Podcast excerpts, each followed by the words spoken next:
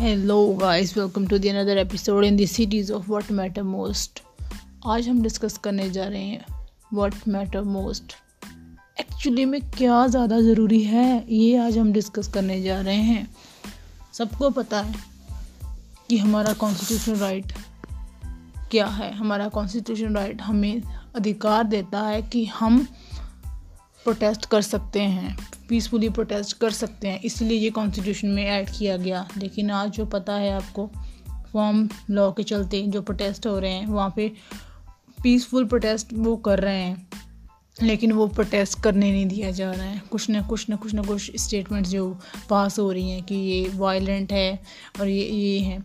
खैर, उस मुद्दे पे ना जाते हुए बात करते हैं। पहले तो ये ये बिल आया और इसकी रूट कॉज ये बिल थी। कभी वरना ये प्रोटेस्ट होते ही नहीं, क्योंकि हर एक को कोई ज़रूरत नहीं पड़ी कि वो सड़कों पे घूमता फिरे चार चार महीने से। तो अब तो है कि पहले तो ये, जब ये बिल आया तो ये बहुत अनडेमोक्रेटिकली पास हुआ। तो वहाँ पे ऑपोजिशन का भी कुछ रोल था नहीं। वैसे भी सब लोग कैबिनेट छोड़ के भाग ही रहे थे। खैर, बिल आ गया पास भी हो गया। हमारे प्रेसिडेंट ने भी साइन कर दिए। उनके हिसाब से ये बिल अच्छा था, लेकिन जब ये चीज़ें किसानों के पास आई तो उनको ये चीज़ें नहीं एक्सेप्टेबल लगी। उनको लगा, उनको एक डर बैठ गया उनके मन में। डर क्या, जो कि एक सच्चाई थी। उनको लगा कि एमएसपी भी ख़त्म हो गई, जो कि जिसका इस बिल में ज़िक्र भी नहीं है। उसके बाद जो एपीएमसी हमारी मंडियाँ हैं, वो भी ख़त्म हो गई। तो कहीं ना कहीं उनको ये श्योर होने लग गया कि अब ये प्राइवेटाइजेशन होने जा रहा है, जैसे कि बिहार में हुआ। बिहार का जो, जब ये लॉ बिहार में पास हुए थे, तब ये चीज़ें उनके साथ हुई थी, जिनके साथ जिनके पास बहुत सारी ज़मीन थी, वो लेबर यहाँ वो किसान यहाँ पे आते हैं मजदूरी करने के लिए। उसके बाद तो काफ़ी सारी चीज़ें हुई हमारे मुल्क में, वो हम देख सकते हैं। तो अगर हम करंट सिचुएशन की बात करें, काफ़ी सारे फार्मर्स को अरेस्ट किया गया क्योंकि वो प्रोटेस्ट कर रहे थे कर्नाटका और तमिलनाडु में। रिपोर्ट के मुताबिक 500 से वो ज़्यादा फार्मर थे। उसके बाद इंडियन एक्सप्रेस की न्यूज़ आती है, जब न्यूज़पेपर में ये लिखा जाता है कि 144 इम्पोज हो गई पीपली, जो कि हरियाणा में एक जगह है।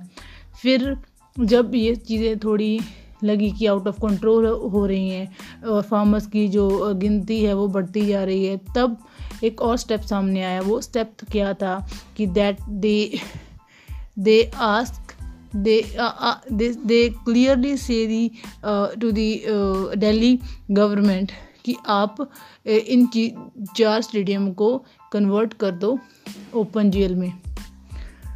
हाउ बैड इज़ दिस ऐसा अगर हो जाता हमारे मुल्क की क्या इमेज आती बाहर? तो खैर, दिल्ली गवर्नमेंट ने इस चीज़, इस प्रपोज़ल को रिजेक्ट कर दिया, जो कि एक अच्छा काम था।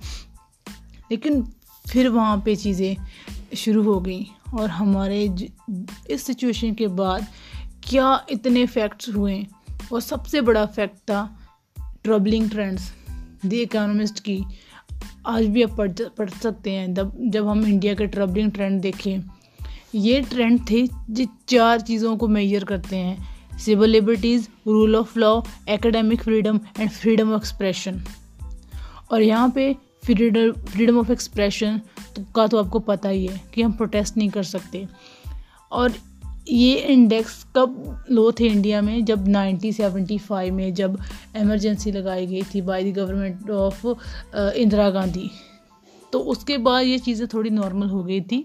लेकिन अब after 2014 that we are continuously हम डिक्रीज़ ही हो रहे हैं इस ट्रेंड में, जो कि एक अच्छी चीज़ नहीं है। हमारा बाहर के देशों में कोई अच्छा संदेश नहीं जा रहा है। हमारा मुल्क ग्रेट है और ग्रेट रहेगा। लेकिन ये चीज़ें हमारे मुल्क को कहीं ना कहीं ख़राब कर रही हैं। हमारे मुल्क की एक इमेज को ख़राब कर रही हैं और ये हमें देखना चाहिए। अगर हमारे मुल्क में कुछ लोगों को प्रॉब्लम है ये हमारी गवर्नमेंट का पहला असूल है। उनका एक पहला ड्यूटी होनी चाहिए उनको सुने और उनको उनको उन, उनका सल्यूशन निकालें। हमारे तो प्रेसिडेंट प्रे, जो हमारे प्राइम मिनिस्टर है वो कह के इसलिए बने थे कि मैं मैं गरीब हूँ और मैं गरीबों का दर्द जानता हूँ मैं ऐसा हूँ तो वो उन उनको तो फिर ज़्यादा पता होना चाहिए। हम तो मिडिल क्लास लोग हैं हाँ हमारे दुख तो वो उनको फिर समझना चाहिए अगर हम देखें तो।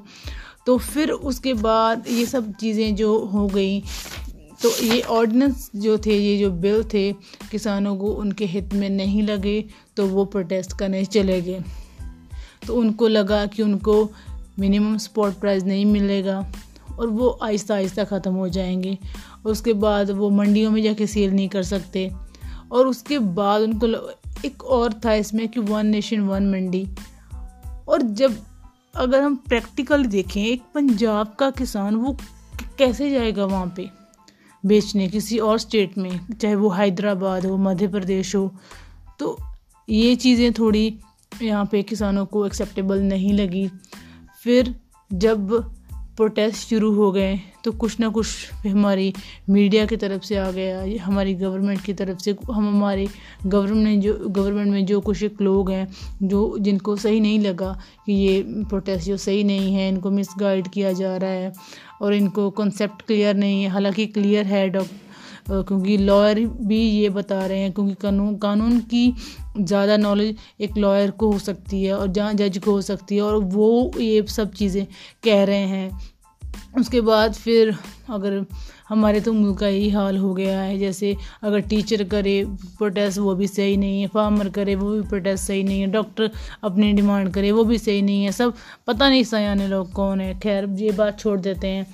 तो हम अब अब हमारे मुल्क के मुद्दे बहुत ही ज़्यादा क्लियर हैं और सबकी उस पर नज़र जा रही है, सिवाय कुछ एक लोगों को, लोगों की।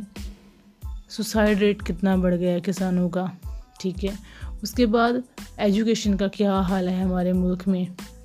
यहाँ पे बेरोज़गारी कितनी है अनएम्प्लॉयड कितने घूम रहे हैं? तो बजाय हम इन सब चीज़ों पे ध्यान दें हमारा मुल्क किसी और तरफ़ जा रहा है। और यहाँ पे ज़रूरत थी डायलॉग की। और डायलॉग कहीं ना कहीं दिखाई नहीं दे रहा है। अगर ये डायलॉग अच्छे से होता तो ये सोल्यूशन भी निकलता। तो अभी ये सोल्यूशन कहीं दिखाई तो नेरी, नहीं दे रहा, लेकिन खैर उम्मीद करते हैं कि आगे होगा। तो अब हमारे लिए ये क्वेश्चन खड़ा होता है कि हमारे लिए क्या ज़्यादा ज़रूरी है? वट मैटर मोस्ट हमारे लिए फार्मर ज़्यादा ज़रूरी हैं या फिर ये लॉज अगर ये लॉज ज़रूरी हैं तो क्यों ज़रूरी हैं? क्योंकि लॉज सबने अच्छे से पढ़े हैं। किसानों ने भी भी पढ़े हैं और उनको भी समझ है और उनको लगा कि ये चीज़ें सही नहीं हैं तो शायद ये चीज़ें नहीं सही। तो हमारी सरकार को ये सुनना चाहिए और हमारे लिए फार्मर ज़रूरी हैं। आपका क्या इसमें राय है तो आप ज़रूर बताना। फॉलो करना स्पॉटिफाई पे, बहुत सारे वहाँ पे।